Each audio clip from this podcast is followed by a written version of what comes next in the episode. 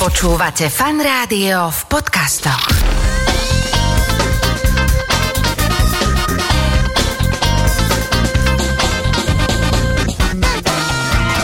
Nedeľná talk show so Šarkanom. V tejto chvíli sa už začína nedelná talk show o Fan Rádiu. Vedľa mňa už sedí môj dnešný host Martina Penksová. Ahoj. Ahoj. Ja neviem vlastne, ako ťa mám predstaviť, že ty si odborníčka na zdravé dýchanie, môžem to tak ako keby Ja to skôr hovorím tak nadnesenie, že úchyl na dýchanie. Úchyl na dýchanie, tak dneska taká uchyla, ale hneď na úvod musím pochváliť môjho hostia uchyláka, pretože som rád, keď hudobník donese cerečko, keď ja neviem, nejaký spisovateľ donese knižku, nejaký bankár donese nejaké peniaze a ty si doniesla, teda nie vzduch, ale doniesla si eh, raňajky. To ma potešilo a ešte kým teda normálne začneme sa rozprávať o dýchaní, ja ti poviem, že to, čo som teraz ochutnal, ma totálne prekvapilo a vyrazilo mi to dých, takže tým pádom to súvisí s dýchaním. Maťka doniesla, alebo Týna ťa volajú, že zeler nastruhaný s makom a s agave sirupom a ja som asi po piatom súste zistil, že to je zeler, lebo som si myslel, že to sú nejaké šulance také, také tenké. Fantastické. Ďakujem veľmi pekne a poďme na ten dých. Tak čo ťa to popadlo venovať sa dýchu? Lebo ja mám pocit, že už ľudia potrebujú odborníkov na všetko, že presne finančných poradcov, aby vedeli, ako míňať peniaze, potrebujú koučov, aby vedeli, čo majú robiť a teraz ešte potrebujeme aj niekoho, aby nám poradil, ako dýchame. Ale to tak asi nie je, dýchame vraj špatne. Tak kde ťa to vlastne celé začalo nejak brať s tým dýchom, kedy si začala všímať, že dých je dôležitý a toto bude to, čomu sa budeš vo svojom profesionálnom živote venovať. Ono, to, čomu sa budem vo svojom profesionálnom živote venovať, prišlo až neskôr. aj keď dých ma fascinoval takmer odjak živa, ale aj tie spomienky sa tak vynárali postupne. Ja si pamätám ako dieťa, keď som pozorovala dýchanie mojich rodičov a starých rodičov, keďže ako dieťa som bola astmatik, v šiestich rokoch som mala prvý astmatický záchvat a ťažšie sa mi dýchalo tak som pozorovala. Obkúkávala, že Áno. ako ostatní dýchajú, keď ty tak inak. Aha. Tak, a hlavne to, že či mi to robí lepšie, keď dýcham ako oni, keď sa prispôsobím ich dýchu, či to je pre mňa lepšie alebo horšie. Ako dýcha e, malé astmatické dieťa? Že v čom je to iné? No veľmi ťažko, hlavne v lete, lebo ja som to mala prepojené aj so sezónou alergiou, takže hlavne v lete to bolo veľmi náročné, naozaj až pískali tie, tá priedušnica a e, nedokázala som také bežné detské aktivity, akože beh, naháňať sa, alebo nemohla som chodiť veľmi do, na školské výlety, lebo som proste, aj tá alergia kvôli to tým alergiám Mhm. hlavne, hej. No teraz asi si tu veľmi vhod časovo, lebo teraz všetko kvítne, začína kvítnuť a veľa mojich kamarátov, ktorí inak počas roka sú celkom šťastní ľudia, tak teraz, keď ich stretnem, tak napriek tomu, že rúško, nerúško a už keď sú aj dole rúška, tak vyzerajú hrozne, čo sa deje. No, ja, ja som alergik, vieš, že ešte ja vlastne tú rúško som bol rád, že sa nosilo, takže ani to veľmi nedávam. Tak eh, ty si mal alergiu na čo? Ja som mala takú tú sennú nádchu, ako sa tomu mm-hmm. hovorí, okrem iného teda, ale hlavne na pele, trávu a teda rôzne druhy stromov, kvetov a tak ďalej, takže toto bolo najviac. Ale okrem toho na čokoládu, prach, roztoče. Ty si spomínala, že okrem tých alergií, čo si eh, ich všetky mala, si mala aj astmu, ale hovorila si o astme v minulom čase. Tak to mi vysvetlí, že ako to celé pominulo. Tak do veľkej miery to určite mohla byť, ako mi to jeden pán doktor upresnil, aj e, spôsobené tou hormonálnou nerovnováhou, teda že po tých 18 rokoch mi to ustúpilo, keď sa tá hormonálna rovnováha vlastne dostala do rovnováhy, OK. alebo hormonálna nerovnováha do rovnováhy. Takže určite to mohlo byť ovplyvnené aj tým, ale ja v podstate asi od takých 15 rokov som sa začala venovať tomu, študovať, hľadať, čo vlastne všetko ovplyvňuje naše pľúca, teda funkčnosť našich pľúc. A tam začali také tie moje prvé aha momenty. To prvé, a to je práve pre tých alergikov možno obrovská pomocka, je to, že piť dostatok vody, pretože pľúca sú jeden z orgánov, nie je to jediný orgán, ale jeden z orgánov, ktorý je veľmi závislý od dostatočného príjmu tekutín. A teda ak pijem, pijeme dostatok vody, tak pľúca nezadržiavajú toľko alergénov a prachu, takže môžu si to vyskúšať naši poslucháči. Čiže počkaj, ak budem viacej piť, alebo ty si si hneď ako ráno tu to vypýtala, že pohár veľkej vody a tak si ho tu sarkáš, čiže dodržiavať pitný režim v tom znamená, že stále sa nejak zalievať tekutinou, alebo ako by si to, na, už, už krútiš hlavou, že zle hovorím? Nechcem Dobre, to povedať, ma. že zalievať, lebo niekedy to máme až do extrémov a to tiež nie je veľmi zdravé, takže také dobré znamenie toho, že pijem dostatok vody je to, že mám aspoň raz denne čistý moč. Mm-hmm. Takže vtedy viem, že pijem dostatok vody na to, aby telo mohlo vyplavovať tie toxíny, ktoré v tele mám. Takže to je také Takže znamenie. teraz, keď chcem dobre dýchať, tak o, o, si sledujem moč, hej, okrem iného. Príjem tekutín. Dobre, tak to príjem povedzme. tekutín. Čiže to si si nejak tak odpozorovala, že fíha, že keď viac alebo dôslednejšie pijem, asi predpokladám, že čistú vodu, Áno. tak vtedy to dýchanie sa mi zlepšuje a naopak, keď mám deň, keď to tak nejak nedám pozor na to, nejak menej pijem, tak že sa toho zhorší? Až Tak, takto? to je, to je jeden z tých faktorov a tým ďalším faktorom o, z toho môjho pozorovania celoživotného je aj strava. Keď jeme ťažšiu stravu, o, viac povedzme vyprážaného alebo viac mesa, že tá strava nie je vyvážená, nech je to čohokoľvek, viac cukru a Tak tak ďalej, odfúkujeme. tak potom sa nám ťažšie dýcha. Mhm. Mm-hmm. Nemyslím, že sa prejeme, ale skôr tá rovnováha v tej strave, aby bolo z každého rožka troška. OK, no dobre, ale teraz keď e, od tohto, čo sa rozprávame, to je také celkom, že jo, tak toto viem aj ja. A, ale k tomu, k tomu všetkému, čo si sa dostala, mala si ty nejaké také, že vyloženie až že výsledky, keď si začala niektoré veci robiť inak uh, z hľadiska tej tvojej astmy. Mala si tú astmu, je viacero druhov astiem. Áno. A čo si mala ty, akú astmu? Ja som mala bronchiálnu astmu Uh, tak to je konkrétne. akože, mm, že nice. Čiže to je také akože fakt, že zle, nie? Tam no. dokonca aj také, že záchvatiky mm-hmm. rozia. Aj to, si, to sa stalo, Áno, hej? áno. To je veľmi nepríjemné. Ja mám teda známych, ktorí majú dieťa s, s bronchiálnou astm- astmou a bol som vylakaný pri takom, eh, takom ataku alebo tom záchvate, čiže to nie je žiadna sranda. A z tohto si vyšla von s tým, že si nejakým spôsobom cvičila svoj dých? Tak to A, môžem laicky no, povedať? Cvičila svoj dých, teda áno, boli tam aj určité techniky.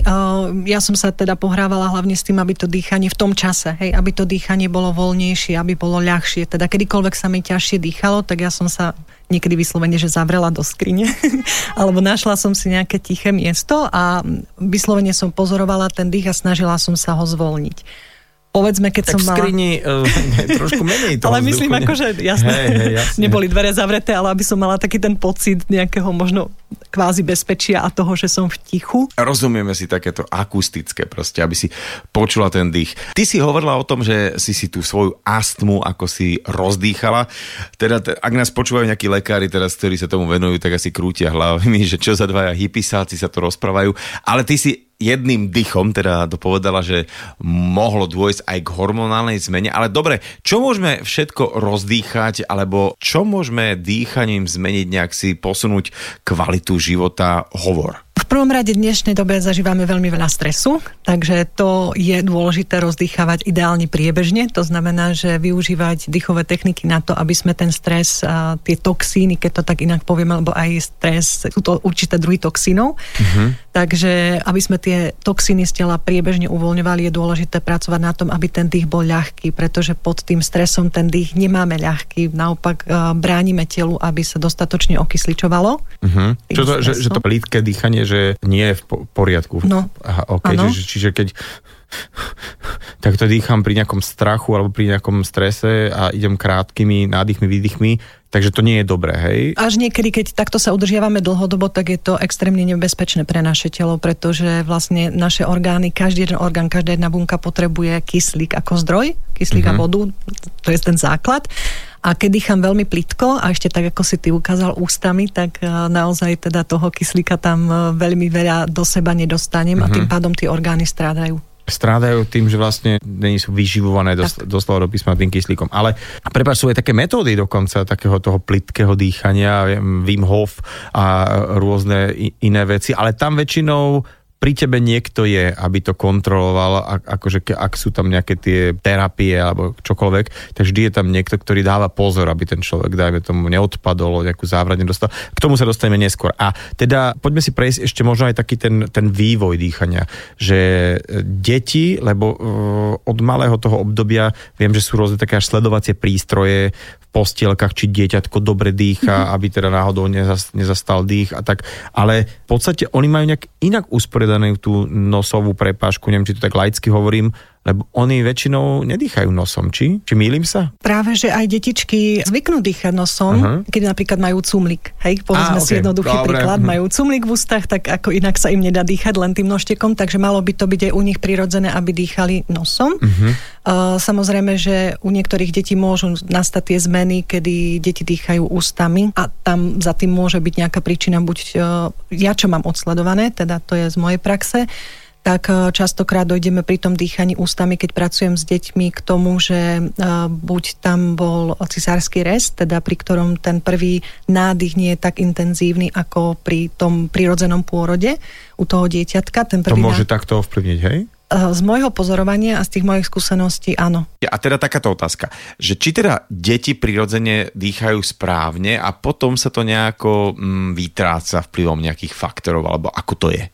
Sú také dve skupiny, že ad jedna je to, že to dieťa naozaj od toho základu, od toho pôrodu dýcha dobre, dýcha tým bráničným dýchaním, dýcha noštekom, má to dýchanie voľné, ale ak tam sa niečo udeje, či už zo zdravotných dôvodov, alebo teda pri tom, pri tom prvom nádychu, že je oslabený, tak môžu tam vznikať potom zmeny v tom dýchaní. To znamená, že to dieťatko dýcha ústami viacej ako nosom, alebo potom nastávajú časté laryngitidy u detí a tak ďalej. Takže sú to také dva uhly pohľadu, uh-huh. či mhm. tie deti dýchajú dobre od začiatku alebo nie.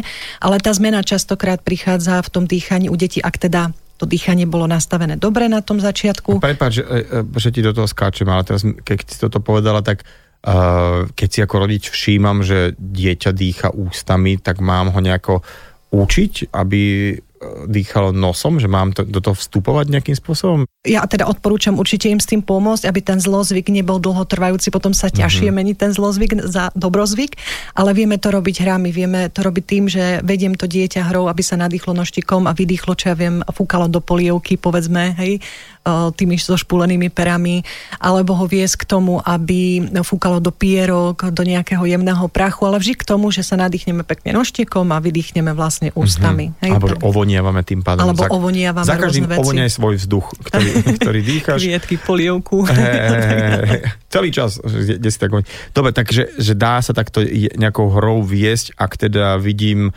že to dieťa dýcha ústami, aby to už dostalo do nejakého bežného zvyku. No a poďme na to, čo som sa pýtal, že či teda sa to vekom nejak mení a že si niekde začíname z nejakého dôvodu vytvárať zlý návyk v dýchu alebo v dýchaní. Mm, najčastejšie zase z toho môjho pozorovania je to ten vek puberty, mm-hmm. kedy vlastne deti, je na nich naložené viacej, oni jednak vnútorne majú ten svet trošku taký rozbitý v tom čase, že sa snažia dostať bližšie k sebe, uchopiť čo a ako ja chcem a ešte to vonkajšie prostredie častokrát im dáva ešte nejaké očakávania alebo ich smeruje k tomu, že tak a onak by to malo byť a zákazy a príkazy, takže sa dostávajú do takého prvého stresu, do takej prvej nerovnováhy a, a vtedy najčastejšie spadajú potom do toho pod vplyvom tých stresov, strachov a rôznych iných emócií do toho pličieho dýchania.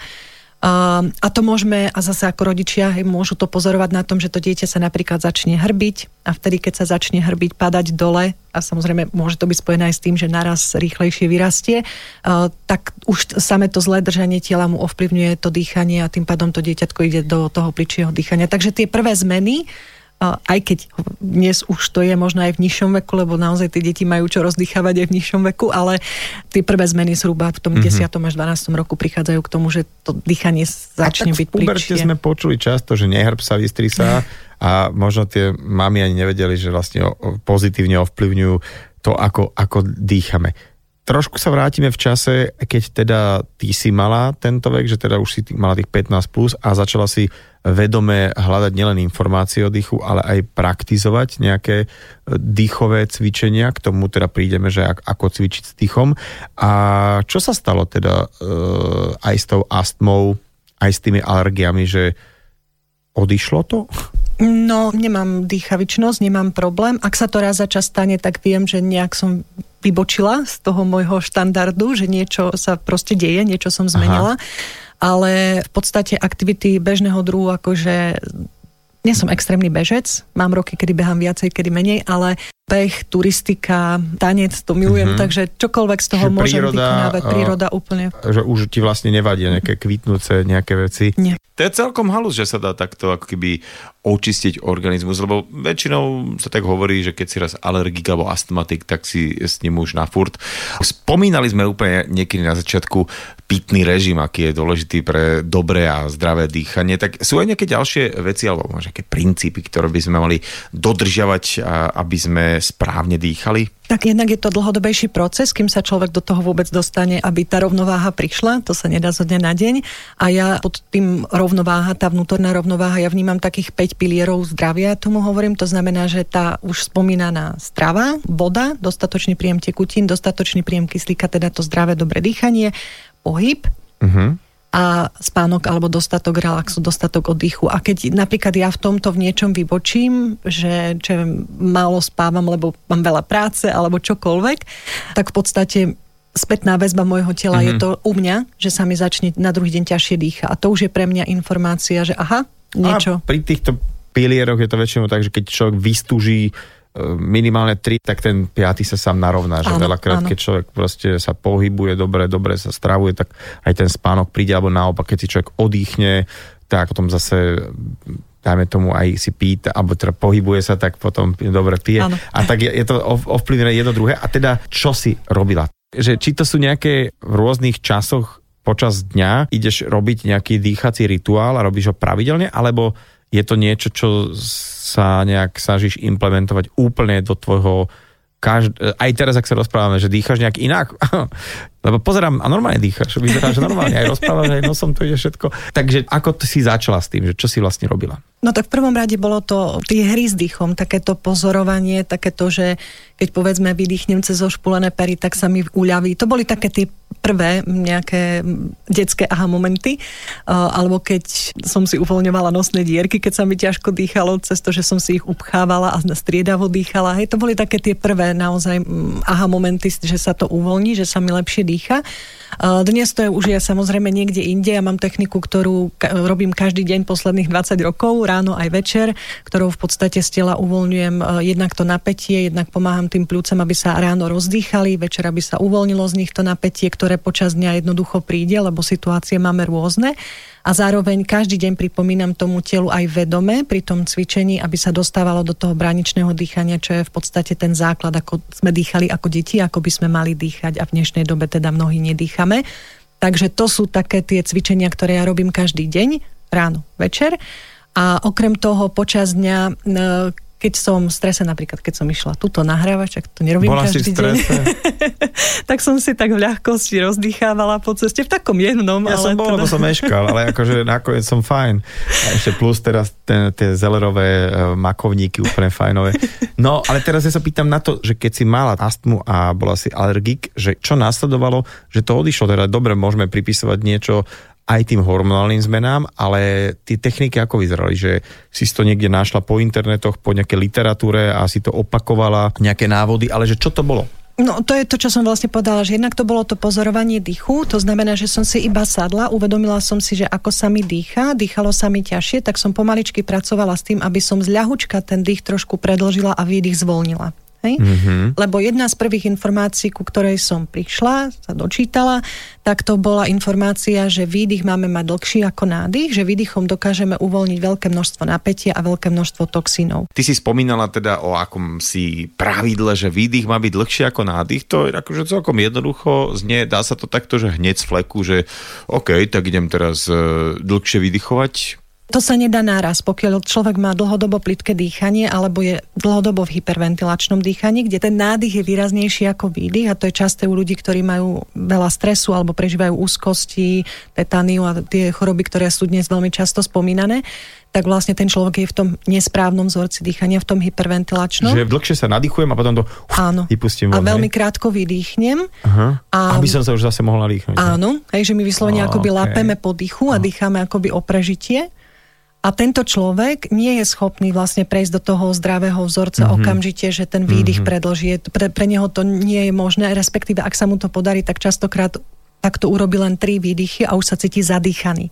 Uh-huh. Takže vtedy vlastne on potrebuje sa dostať najprv do rovnováhy v tom dýchaní, zvolniť to dýchanie, to znamená, to je to, s čím som sa aj ja hrala. Že, že začnem jednak jednej, hej? No, uh-huh. jednak jednej, nie celkom, ak by sme hovorili o sekundách. No nemyslím, myslel som o, ako dĺžke, o tom dĺžke, Dobre, hej. Okay. A počuj, ale tam ešte taká je aj medzi tým, že, že neviem, tak Vieš, Nie. že ešte tam aj nejaký držím chvíľku ten dých, je taká Správne. stredná fáza. A čo s tým? Tam ako treba s tým narábať, lebo e, no počkaj, povedz ty, potom ti poviem niečo. Pri tom plitkom dýchaní častokrát aj tú pauzu zabúdame, hej, že sú také zase dva uhly, že buď úplne tá pauza ako keby tam nebola, alebo je naozaj veľmi minimálna pri tom plitkom dýchaní a tom hyperventilačnom. Mm-hmm. Uh, respektíve, ak je tých úzkostí veľa uh, a máme potrebu akoby si nejaký moment zadržať, tak občas sa nám stáva, že ani nedýchame. Mm-hmm, že tak úplne zadržím dých a som ani, ani nádych, ani, ani nádych, ani výdych. Hej. A buď to môže byť teda... Potom, že... Tak, hej. A buď to môže byť teda pod tým vplyvom extrémneho stresu a napätia v tele, mm-hmm. alebo sa to stáva, aj keď sme ponorení do takej tej svojej práce, ktorú, ktorú proste milujeme a sme v tej vášni a vtedy sa až akoby strácame v tom dýchu. Čiže to je v poriadku. to je v poriadku. V tom. No, okay. len, si, len si je potrebné zvedomiť, kde som, v ktorej polohe. Hej? Ale tá zádrž medzi tým nádychom a výdychom a výdychom a nádychom, medzi obidvoma časťami toho dýchu by mala byť prirodzene, štandardne niekde okolo 1 až 2 sekúnd ale znova, keď my tým, s tým dýchom pracujeme a ten dých sa nám v tom nádychu aj výdychu predlžuje, tak aj tie pauzy sa jemne predlžujú, že ono to je veľmi také Takže premenlivé. Zavedieme si pojmy dobre, že nádych, zádrž Áno. a výdych. Takže... A zádrž. Je a tam, zase... zase je tam kratučka zádrž. Á, že nie, nie, dobre, takže nádrž, zádrž, výdrž, a, a nádrž hlavne. Počuj, tak rozumiem tomu správne. Nadýchnem sa, 1-2 sekundy, vydýchnem trošku dlhšie, ako som sa nadýchol, zase 1-2 sekundy a idem takto dookola, kým nezomrem. Hej, čiže takto by to malo byť správne pri nejakých bežných činnostiach. Dajme tomu, že nejdem do kopca, nešportujem, nehádam sa s niekým. Čiže v tom správnom nejakom vzorci dýchania, keď proste bežne fungujeme, tak takto by to malo byť. A toto by tými cvičeniami, čo hovoríš, si ako keby učím to, ja neviem, to telo, ako, že aby na nový normál, že takto dýchaj. No v prvom rade, čo učím ja, alebo ako sa k tomu stavím ja, je aj mnohí fyzioterapeuti, mnohí lekári, že v prvom rade sa učí ten správny dýchový vzorec. To znamená, že využívať správne dýchové svaly. Toto je ten absolútny základ. Dýchať tými svalmi, ktoré sú na to určené. Čak plúcami, nie? Hm. Bránicou a medzi ja svalmi. Dobre, tak už viem, ako, teda kam sa mám nadýchovať a teraz už len zistiť, ako dýchať. Do šírky, lebo vlastne do šírky hrudného koša, tam máme pľúca brucho, brušné dýchanie je dýchanie, ktoré nám vychádza z jogy a je to dýchanie, ktoré nám prináša pokoj. Teda keď ja sa nadýchnem párkrát do brucha, áno, pomôže mi to uvoľniť e, extrémne teda nejaký stres, frustráciu, podráždenie, hnev, ktoré sa nám v týchto orgánoch udržiavajú v oblasti brucha. A tak ale človek nie nemôže je to 24 hodín jogu cvičiť. Tak, presne, hej. Dobre. Ale ten základ toho dýchania je vlastne do šírky hrudníka. Keď, mm-hmm. keď si pozrieme obrázok, kde sú pľúca umiestnené, tak sú vlastne v hrudnom koši. A my by sme teda mali dýchať do tej bránice, ktorá je pod spodnými rebrami a do šírky hrudníka, do tých medzirebrových svalov. Tam je ten základ. A čiže keď tí ľudia chodia za tebou, že ty nadávaj head, poď mi pomôcť ako, ako dýchať, takže ty normálne a dávaš pozor, že či sa im to tam, to im hovorí, že nie, nie, nie, nie, nie, nie, tu to nebolo do šírky, to ste išli do boku, alebo čo, takže ty vlastne ako keby učíš tých ľudí, alebo že aha, a teraz to bolo OK, že mám, máš tam ruky na nich a cítiš, že teraz sa to rozťahuje, ak sa má, toto si pamätajte, toto je to, čo budete cvičiť, tak je to doslova? V prvom rade sa pozrieme na to, kde je to dýchanie nastavené, aby si oni zvedomili, že vlastne ako dýchajú a potom teda áno, postupne sa učíme, ak je potrebné, tak častokrát rozdýchávame pľúca, lebo ak je človek dlhodobo v plitkom dýchaní, tak on nevie hneď urobiť to bráničné dýchanie, potrebuje najprv pouvoľňovať vlastne tie svaly a tie spojivové tkanivá, takže najprv toto uvoľníme, mm-hmm. či cez cvičenie alebo cez to samotné dýchanie, aby sa vôbec dostal do toho bráničného dýchania. A jedna možnosť je tá, že áno, keď sa dá, tak mu pomáham ja mojimi rukami, ale keďže teraz som bola viac teda za posledný rok v tom online svete, tak uh, pomáham tým ľuďom naviesť ich, že tuto má byť. Hej, sú také pomôcky, že proste buď si oni chytia tie rebrá a snažia sa do nich nadýchnuť, alebo si ľahnú na brucho, kde dokážu ten hrudný kôž lepšie precítiť a ten priestor medzi tými rebrami a takto sa nadýchnuť. Takže dá, dá sa pár spôsobov, je takých pár spôsobov, ako aj tí sami ľudia. A to je hlavne dôležité, aby to oni doma potom vedeli aj bez mojich rúk. Ako vieš, tých informácií o tom, ako si pomôcť, je zrazu strašne veľa. A teda mňa napadá taká prvá otázka, že aký problém taký fyzický, by ma mal možno, že upozorniť, že vieš ty čo, možno, keď budeš správne dýchať, tak sa toto polepší. Že čo je taká indikácia toho? Ľudia najčastejšie prídu, keď je už problém. To si treba povedať, že neriešime to ako prevenciu, to mm-hmm. zdravé dýchanie, ale už keď je problém, a to A je v prvom rade, áno, tá dýchavičnosť, to Aha, je to najčastejšie, že už teda cítim, že sa mi ťažko dýcha, keď idem hore schodmi, nevládzem povedzme behať tak, ako som zvykol predtým, hej, že Že to nie som, že lenivý a že usedený, ale proste môžem zle dýchať, hej? Áno. OK, Uh, to je tak- taký tak ten najčastejší, alebo potom úzkosti, keď nabehnú, úzkosti, tetania, hej, veľa stresu a tam pocítime nejaký tlak na hrudi, búšenie srdca, bolesti v hrudnej časti chrbtice. To bude tá ďalšia oblasť, taká najčastejšia. Alebo potom sú to častokrát aj nespavosť e, alebo nejaké migrény. Aj už sa prebudzame k tomu, že povedzme, že trávenie, hej, že vieme, že môže mať spojenie s tým, že aj keď zle dýcham, lebo sa tam udržiava veľké množstvo negatívnych emócií. Takže naozaj tých oblastí je veľa, ale najčastejšie je teda tá psychosomatika, to znamená, že tie úzkosti alebo... No a presne to, to ti chcem povedať, že pred pár týždňami som robil rozhovor s psychiatrom Pavlom Černákom a on presne hovoril o tom, že jedným z, z takých spúšťačov uh, úzkostí môže byť aj nesprávne dýchanie. Tak to je sranda, že takáto automatizovaná vec, ako je dých, keď si to človek neuvedomuje, tak normálne môže komplikovať život, keď človek nesprávne dýcha. To naozaj dýchanie má až takýto veľký vplyv? Áno, ja to rovnako vnímam, ja som veľmi rada, že to pomenoval aj odborník, lebo veľmi málo sa o tom rozpráva. Uh, je to práve z toho dôvodu, ktorý som pomenovala, že my výdychom dokážeme odstrániť až 90% škodlivých látok a tých emočných toxínov z tela alebo akýchkoľvek toxínov. A tým, že my sme v nesprávnom dýchaní, veľmi plitkom dýchaní, tak v podstate my neuvoľňujeme, my nečistíme to telo a tie toxíny ostávajú v tom tele a to spôsobuje potom tú nerovnováhu vnútornú. To znamená, či už sa prejaví na tom fyzickom tele nejakými bolestiami, nejakými chorobami, alebo na tej psychike. Hej, každý tam, kde má tú slabú stránku, keď to mám tak povedať, tam sa to prejaví. Takže áno, tie úzkosti častokrát, aj keď sa o tom rozprávam s klientmi, tak uh, prichádzajú k tomu, že áno, že to plítke dýchanie už tam bolo predtým a tá úzkosť vybehla až A neskôr. teraz to, čo si hovoril o tých pilieroch, ten spánok, to som tak, na schvál som si tak nehal na bok, pretože som veľmi rád, že kopec ľudí sa už venuje a sú o tom blogy, je taký ten eh, dokonca človek, ktorý veľmi rád o tom krásne a veľmi fundovane rozprával. Ja som mal pred rokom hostia pána doktora Imricha Múčku, ktorý je pneumolog a pri téme spánku sme sa eh, dostali až do takých nejakých sfér, kde to bolo veľmi pre mňa zaujímavé, že v poslednej fáze spánku sa až úplne na konci toho spánku sa vyplavujú všetky také tie hormonálne stopy e, z tých neurónov mozgových. Čiže keď ja vstanem skôr, ako mám stať pre svoje telo, tak sa mi, e, že laicky povedané, idem spať nahnevaný, vstanem nahnevaný. Ale bál som sa včera, budem sa báť aj zajtra, pretože tie hormonálne stopy sú stále tam. Že normálne, keď dospím tú svoju fázu, tak tá lymfa to zoberie preč z tela, ráno to vycikám alebo čo, čokoľvek a že sa toho zbavím. A teraz si presne hovorila o tom, že tie emočné toxíny, a on to tak nazval, že tam ostávajú. Čiže tým dýchom správnym si toto celé viem ako keby, jak si hovoril, že detoxikovať.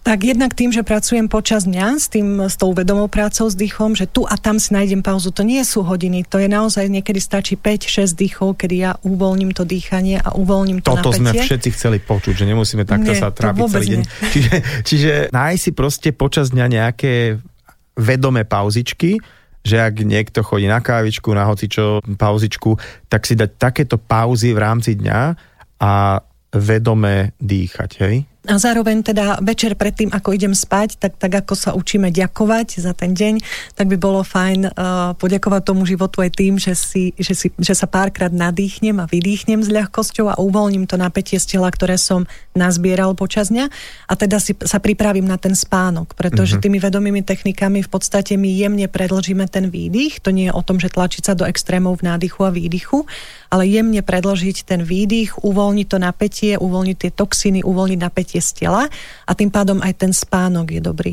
Ja som ti zase vyčítal niekde v nejakom, ani neviem kde, uh, na internete a tento rituál fakt, že používam tzv. 4-8-7, čiže na 4 sa nadýchnem, na 8 zadržím, na 7 vydychujem a uh, dostanem sa aspoň ja fakt do takého dobrého dýchacieho spánkového rytmu, to je nejaká neviem, že vojenská technika, keď vojaci rýchlo potrebujú zaspať, tak to robia párkrát za sebou a ľahšie zaspia. Vraj, no aspoň ja to tak robím.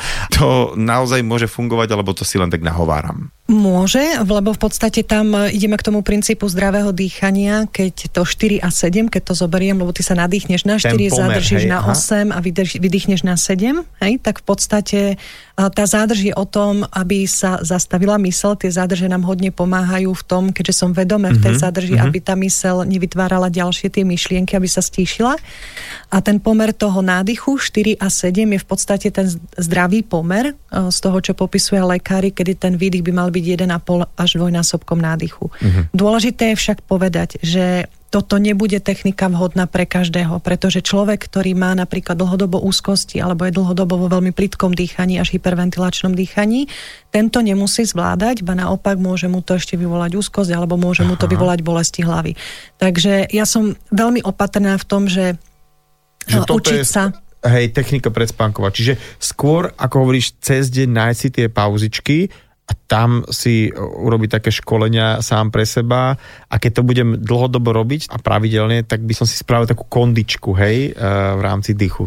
No áno, lebo v podstate jednak sa naučíme pozorovať vedome seba, vnímať, že vlastne ako sa mi ten dých počas dňa mení a čo mi ho všetko ovplyvňuje. Toto je veľmi dôležité, lebo ten dých nám naozaj ukáže veľmi veľa zmien, alebo teda všetky zmeny v našom tele a zároveň ja si dám priestor sa zastaviť stíši teda cez to pozorovanie dýchu tú mysel, tým pádom sa budeme lepšie koncentrovať a zároveň zvolním teda ten dých a uvoľním vlastne toxíny a prinesiem viac nádychu, alebo teda uh-huh. väčší nádych, zároveň teda viac kyslíka tomu telu. Takže má to Áno. Veľa ľudí, čo má také tie všelijaké smart hodinky, e, zaregistrovali túto funkciu. E, vraj teda tam je nejaký snímač, ktorý on tak sníma, že a tak asi teraz má presne človek plitké dýchanie, alebo má nejaký trošku stresu, alebo dlhodobo je v nejakej jednej polohe, že, že veľa sedí, alebo veľa, dajme tomu, niečoho má, tak tedy, že navrhne, že nepodýchame spolu. A je tam taký ten, že obláčik, ktorý sa zväčšuje, zmenšuje a veru, že akože ja to som to hneď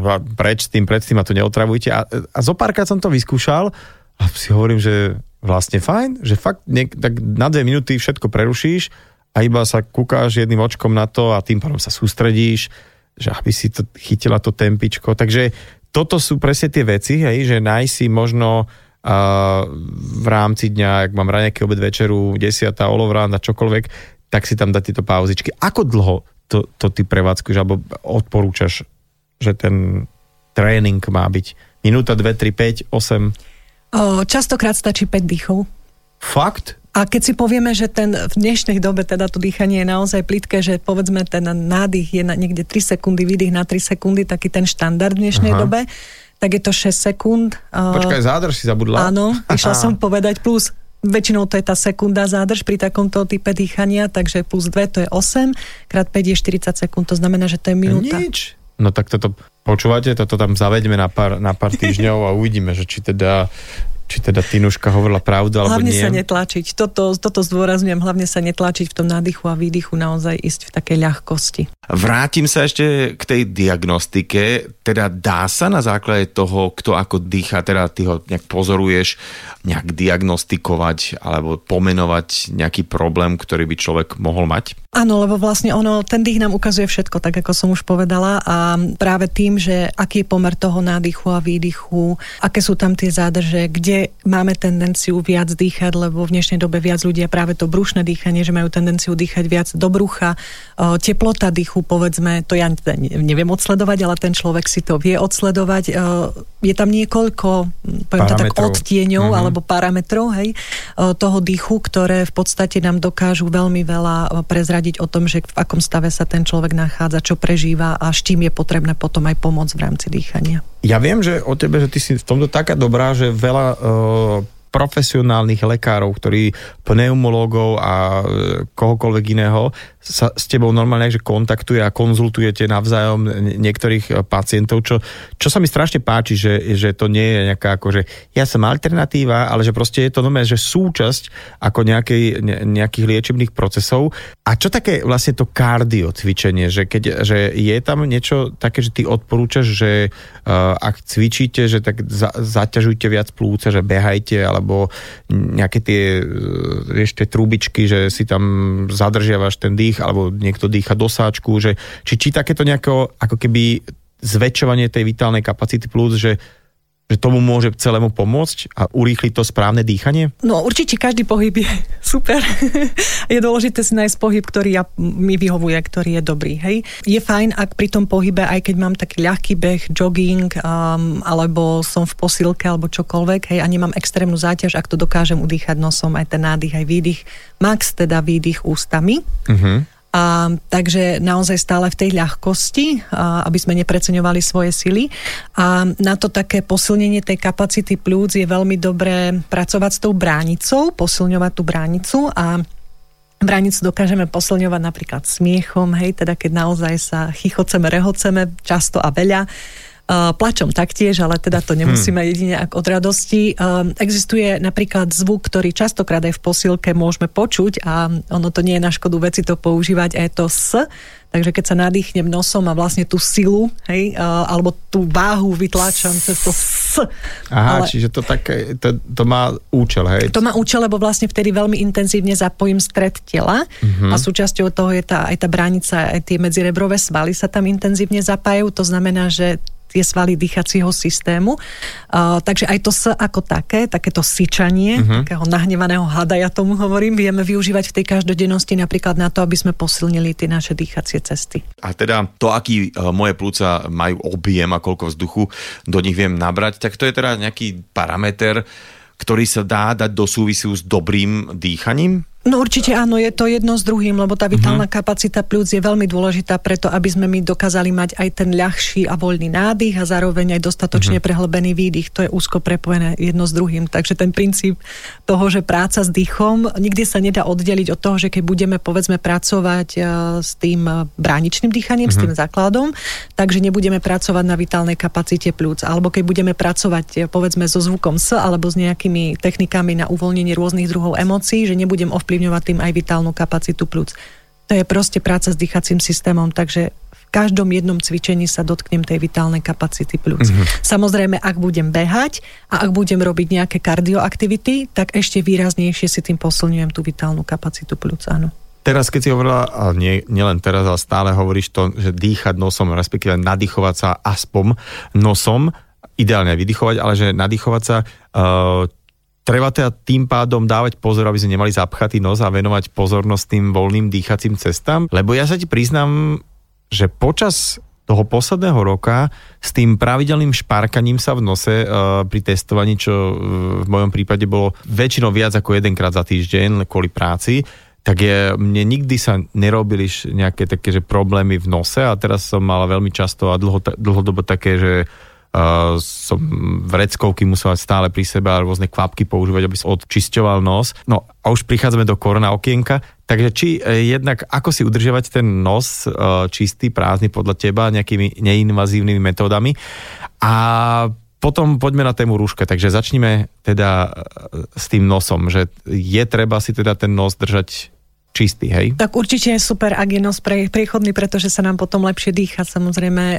môže niekto mať e, opuchy sliznic, to sa najčastejšie stáva pri tých alergiách, alebo potom, keď je posunutá prepážka, hej, že, takže to mm-hmm. si mhm. treba akoby vyriešiť. vyriešiť, alebo zistiť minimálne, či tam je ten problém. A ak nie, tak v podstate vieme si robiť preplachy nosom, či už slanou vodou, alebo nejakými bylinkami. Samozrejme, že tam si treba nastaviť tú, tú vodu tak, aby to bolo mne vhodné, aby to teda neštípalo, lebo to mm-hmm. štípať nemá. Zároveň ja častokrát rodičom hovorím, že keď si deti šprtajú v nose, nechajte ich, možno si len naozaj čistia tie nosné dierky, lebo aj zase z jogy vychádzajúc je technika, ktorá v podstate nám pomáha uvoľňovať nosné dierky a tá spočíva v tom, že vlastne naolejovanými prstami si jemne masírujeme vlastne tie nosné dierky Uh, takže to je ďalší spôsob. Uh, ja hodne pracujem aj s esenciálnymi olejmi, kedy vlastne tou esenciou sa dá zabezpečiť to, aby aj tie opuchy sliznic sa zjemnili, alebo respektíve, aby sa otvorili tie dýchacie cesty. Mm-hmm. Takže to je ďalšia vec, naparovanie. Tých spôsobov je naozaj veľmi veľa na to, aby sme tie dýchacie cesty uvoľnili. A hodne pomáha aj zase sa vrátim k tomu strava a pitný režim, pretože vlastne aj to naše trávenie ovplyvňuje, do akej miery sú zahlienené tie dýchacie cesty. Budeme sa baviť o takej prozaickej veci teraz, teda o tom dýchaní asi do rúška alebo teda do toho respirátora. Tak samozrejme e, dôvody na to e, sú alebo boli e, dosť vážne, závažné, ale teda pokiaľ je možnosť dýchať bez rúška, treba to využiť a treba sa trošku predýchať a nedýchať len to, čo sme práve vydýchli. Ako to teda ty vidíš z hľadiska správneho dýchania? Ako určite nám to nerobí dobre, keď musíme byť pod, tých, pod tými rúškami dlhodobo. Uh-huh. Um, aj keď lekári to teda zvládajú aj niekoľko hodín, ale tam treba povedať, že nie sú 24-7 v tých rúškach. Hej? Uh-huh. Čo sme ani my mnohí neboli, ale ľudia niektorí v zamestnaniach naozaj tých 12 hodín um, museli byť v tých rúškach, takže z, z môjho pohľadu to boli aj moje odporúčanie. Je dôležité potom pracovať presne ako si povedal s tým, že ísť viac do prírody pomôcť tým pľúcam predýchať si ich, alebo nejakými dýchovými technikami proste podporiť tie pľúca najviac ako sa len dá, nejakou aktivitou navyše a zároveň teda možno aj chodiť na tie miesta, ak to teda nie je vyslovene, že práca a musím tam byť tých 12 hodín, ale povedzme naozaj, ako bolo odporúčané, že ísť do toho obchodu raz do týždňa, kedy to rúško musí mať a skôr teda vyhľadávať tie, tie priestory, kde to rúško nemusí mať, kde naozaj môžem byť v tom ľahkom a voľnom dýchaní. Áno, vlastne to, to sa bavíme o miestach, aby sme iných alebo seba neohrozili. Čiže keď sme sami so sebou, ja, ja som niekedy, a teraz nechcem myslieť, ale videl ľudí samých v aute cestovať a mať rúško, alebo z diálky som videl niekoho v prírode, že proste bol 150 metrov odo mňa a nikto... Alebo na bicykli, alebo pri behu. Áno, pri behu a mali rúško, takže rôzne bizáry. Tak uh, ja teraz pozerám na hodiny v našom štúdiu a my máme celkom tak akože natesno už časom, tak ja ti veľmi pekne poďakujem, ale ešte predtým daj nám normálne teraz takú akože uh, nejakú dýchovú rozcvičku alebo nejaký taký veľmi rýchly trik, že keď si spomeniem na to, že som počul vo fanku tú Tinu Penksovú o tom zdravom dýchu, že či nie, nie je niečo taký, také, že te, tu a teraz sa naučíme nejak, nejaký frk, taký dýchací, kľudne to môže byť aj so zvukom, aj bez zvuku, aby sme si to pamätali, že, že toto ti napríklad pomáha, keď uh, máš taký zlý deň a že tak veľmi instantne si ideš ho zlepšiť. OK, tak e, na ten veľmi zlý deň toho Dobre. sa chytím. Môžete využívať zvuk his. His. To je, že H, I, S. To je po anglicky, Slavika. že jeho. Áno, po anglicky, pre tých, čo vedia. Jeho vy ste vlastne, nie, nie, to je iné, dobre. A to znamená, že nadýchnuť sa s nosom, nosom teda opäť tak, ako je to pre mňa prirodzené, žiadne extrémy ramena nechať pri tom dole. To znamená, že nadýchnuť sa z ľahučka, nádych mám. nosom a s výdychom, s výdychom čo najsilnejšie urobiť his. Takže ja idem trošku ďalej od mikrofóna, no. lebo to bude silné. A urobíme, že his.